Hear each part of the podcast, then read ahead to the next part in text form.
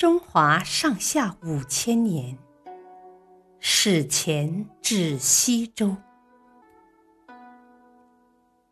尧舜禅让。尧帝是中国原始社会部落联盟的一位非常有作为的首领。传说他制定了一套历法，将一年分为三百六十五天和春夏。秋冬四个季节，使农牧业能够根据季节安排生产。尧在位七十多年，到年老的时候，决定找一个德才兼备的贤能之人来接替自己的位置。尧听说有个叫许由的隐士是个品德高尚的人，就亲自去拜访他，希望他能接替自己。掌管天下。没想到许由自命清高，听了尧的恳求后，远远的躲了起来，还跑到河边去洗耳朵，嫌尧的话弄脏了自己的耳朵。不久，有人推荐了尧的儿子丹朱，但尧认为丹朱个性顽劣，为人粗野，不适合做天子。这时，又有人推荐了舜。舜的父亲是个眼盲的老头，凶狠蛮横，不讲道理。舜的亲生母亲很早就去世了，后来父亲又娶了一个老婆，生了个儿子，名叫象。继母和象都是心胸狭隘、心肠歹毒的人，经常欺负舜。这三个人串通一气，几次三番想害死舜。他们先是把舜赶出家门，想让他饿死在野外。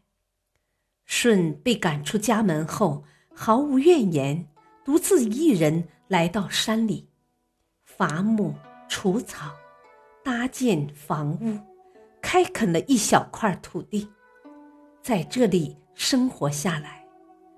不久，这个荒芜的山坡就吸引来了不少人，并以舜为首，形成了一个小村落。舜在村子里享有很高的声望。眼看着舜的生活越来越好，他的父母和弟弟眼红的要命。一次，父亲叫舜去修补仓库。可舜刚刚爬上房顶，象就在下面放起火来，想烧死舜。